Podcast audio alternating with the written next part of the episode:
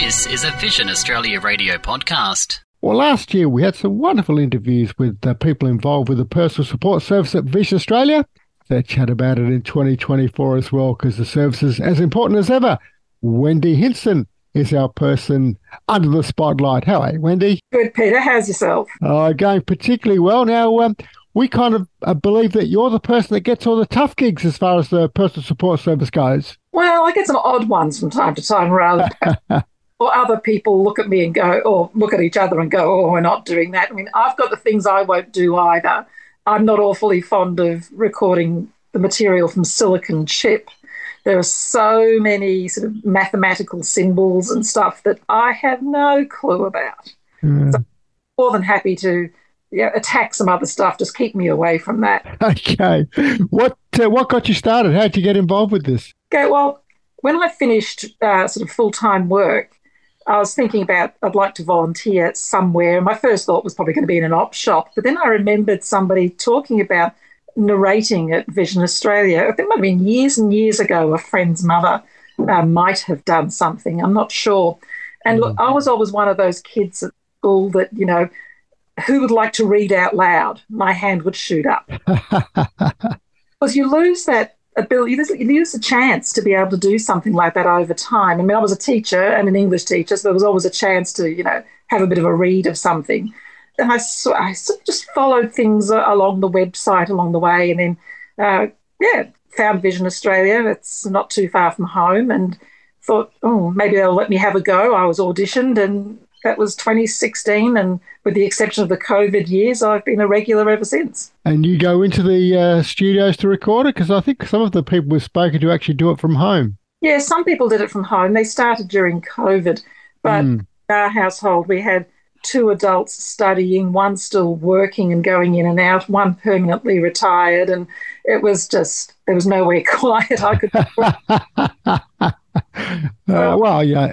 Yeah, so I Australia once a week for three hours on a Tuesday morning, usually, and uh, record for two and a half, three to three hours, have a bit of morning tea with David, and have a bit of a laugh. And he, I get there in the morning, and I never quite know what's coming my way. I guess that's one of the uh, great things about something like this. Uh, you know, you kind of know what you're going to be doing, but you don't know what you're going to be doing, if you know what I mean. Yeah, that's right. You, you know the job. It's go in and read something, and you know, National Geographic, Time, and of course, then my recent ones, there was a handwritten diary. Mm. Now, that was interesting. I mean, there was lots of information, but sometimes you'd be looking at words and going, oh, now I'm going to make this, what's this one? And sometimes there were place names that you just have to take a, a little bit of a stab in the dark. But I believe the client was very happy with it as it turned out. So, phew, that was quite an undertaking. Um, it wasn't a doctor, was it, Wendy? Fortunately, it was legible, so no. yeah. Of other vintage that would have learnt to write in cursive script. So that made yeah. there was another time I went in and uh, I have to admit, here we are at Vision Australia, and I'm recording the guide to getting a Victorian learner's driver permit. All right. Now, I just thought, no, no, hang on, this can't be right. There must be. it was April um, Fool's Day, April the 1st. But it turned out it was for someone who had uh, dyslexia. And they were just, as I said, once they yeah, heard it, it would be fine, you know, and they could recognize symbols and would be fine on the road. They just needed someone to be able to read it out. So that, that was amusing. We had a bit of a laugh about that, Wendy, but I mean, that is such a, I guess it, it kind of goes to show how important something like this is and, and the client that is out there that is going to be benefiting from it. Oh, that's right. This person suddenly will be able to. Yeah. Permit, get a driver's license, become more independent, could be helping with family. And if yeah. it's simply a reading problem, there are plenty of people with reading disabilities and problems out there.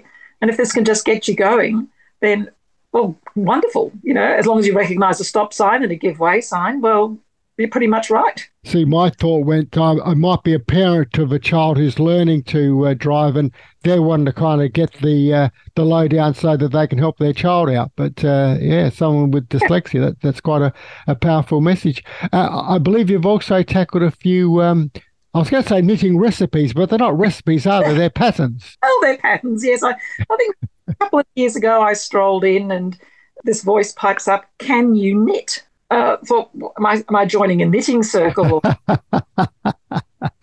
and I, I fuss at first, of course, you know, well, yes, yeah, yes, I can knit. My mother taught me to knit many, many years ago. I don't knit frequently because people just don't wear the things, and there's only mm. so many knitted items you can make. It turned out that no other person who was coming in was a knitter, mm. and they'd been sent a knitting pattern uh, by one of their clients. Now, I assume it was perhaps someone who's lost their sight because I, I thought it'd be really hard to pick up knitting if you hadn't done it before and had some idea. And so I was promptly yeah, presented with this knitting pattern. And I don't know if you've looked at a knitting pattern, but when you first look at it, it's just full of K's and P's and just single letters and numbers in brackets and thinking, oh, yeah, okay. This and I suppose I could see it in my mind. I think that mm helped. And I know that as a knitter, if I see a pattern, I don't go to myself, that's K2, P2. Mm-hmm. I know knit 2, purl 2. So I've dropped all, I usually drop all the abbreviations because I, I know what they are. And mm. so I breeze through those. But I do have to say, I admire the people who follow the patterns uh, and then who try to knit with the idea of, you know, knit 36, open bracket, 38, 40, 42, 48, 45 close bracket stitches so that they can get the right time. I mean, oh, it's bad enough when you're actually looking at it, but mm. somebody's obviously being able to follow the patterns and they're, they've been happy. I was absolutely stoked when the first client actually sent me a picture of the completed item. It was a oh wow, and it was so cute, and it was just I got this big thank you to say, you know, that some she was able to understand how I'd presented it. So that was really nice. Yeah, that is rewarding, isn't it? Something like that. Something very simple. Uh, you don't expect it. It's just once it's done, it's gone. And I've now done not for the same person, I don't think. I think somebody else has come along, but we've done a few knitting patterns this year. It's been interesting that they've obviously been pattern books that I think have been around for quite some time. One of them was in metric and imperial measurements. Okay. So perhaps that's something they've had for a long time. I thought, oh, I remember that jumper, and I'll I'd like to do it again, or I'll do it for somebody else. Mm.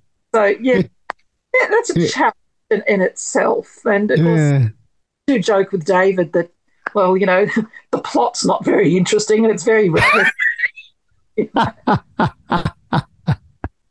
that's fantastic. That's that's brilliant.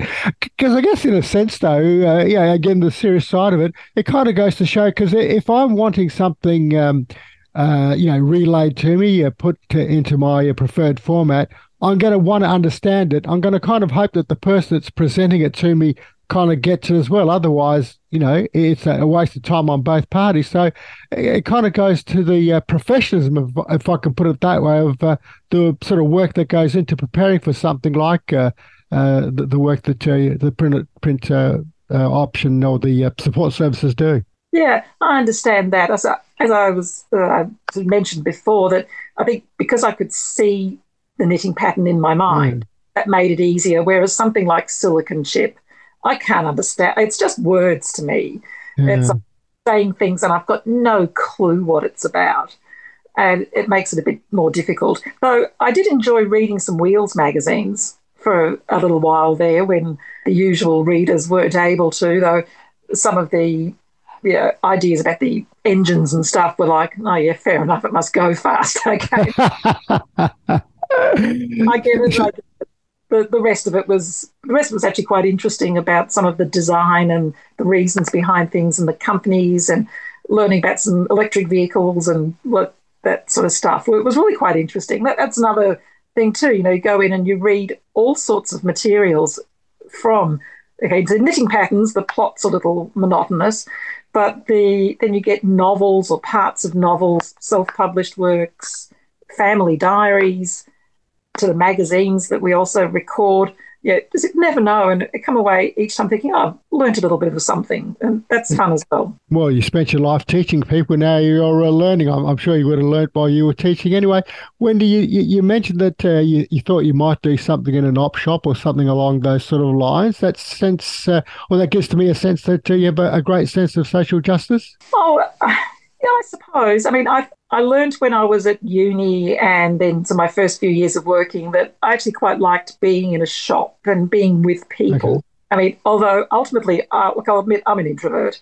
I like my my time alone, but when I'm going out to do something, it's yeah, try to get involved, try to do something. And I thought when I finished work, yeah, I want to go back. I want to do something. At least I'll do stuff for me, and I'll I want to do something for someone else to say, well, you know, this will help other people. And so, you know, I play tennis for myself. I play in a brass band, which sort of it's good for me, but also we go out and play in all sorts of places and people get enjoyment from music. And then so doing the Vision Australia uh, recording, I was thinking, well, somebody's getting some benefit from this. So, yeah, it, it's good. I think I like it. Well, it's great you make that point because uh, I guess we should mention people thinking, well, this is all very interesting, but what is it all about? Uh, so, any uh, client of Vision Australia can have up to 360 print pages a year.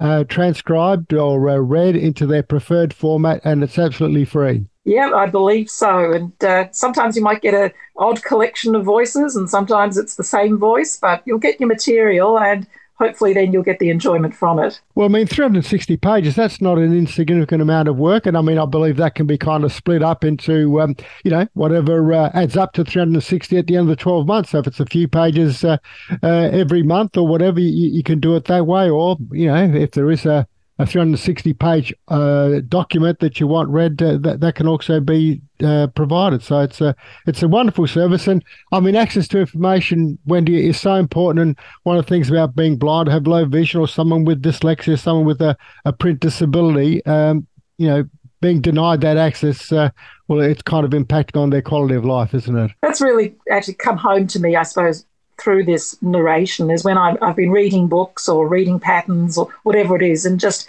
it's stuff that I've always taken for granted. I can't remember not being able to read. Yeah. And, and it's just been there all my life. And oh yeah, my children have been able to read quite early. As a family, we read, and it's just so much of our lives and you know, your day to day, you know, your work. And then it's made me realize how many things like that we take for granted and how difficult it must be uh, just to, so then perhaps you can just lose your sight and, and realize that these are things that are no longer open to me. Like going to the library and browsing books simply isn't available to me anymore. Then you find the the older books which haven't been recorded. You know, a lot of the modern books are already recorded by their authors or by specialist readers. But if you've got some interests, and I mean, I, once I was reading these books uh, by the Reverend Badger, who went off to hmm. record his histories of traveling in Assyria in the 1840s, mm. uh, which was a bit difficult at times, but it was really quite interesting. But I thought, yeah, if that was your bent, how are the yeah. How you actually find and yeah, understand these books. Uh, and obviously, you're finding out about uh, sort of niche interests that people have that uh, you, you, might never have thought of. Oh, absolutely! It's amazing some of the books that come through. Wendy, for an, for an introvert, you're a fantastic radio interview. I don't know what that means, but uh, I've absolutely uh, enjoyed chatting. It's been fantastic. So. People can access the personal support service. So, if you are a client of Vision Australia, 360 pages a year. You can uh, give the uh, office a call on 1300 847466. 1300 847466. If you're not a client, well, there's probably a good reason why you might want to consider being one, particularly gets get such a, a, wonderful service and uh, people like Wendy and others that we've spoken to with a, a wonderful sense of uh, really wanting to to, to help out. So, Wendy, congratulations. Thank you for all you do. May you keep doing it for many more years to come. And uh, I've really enjoyed chatting to you. Thank you, Peter. It's been my absolute pleasure. That's Wendy Hinson there. What a character uh, telling us about the personal support service at Vision Australia. I'm sure there'll be more interviews in the future, but so great to have caught up with Wendy today. Thanks for listening to this Vision Australia radio podcast. Don't forget to subscribe on your preferred podcast platform. Visit varadio.org for more. Vision Australia Radio. Blindness, low vision, opportunity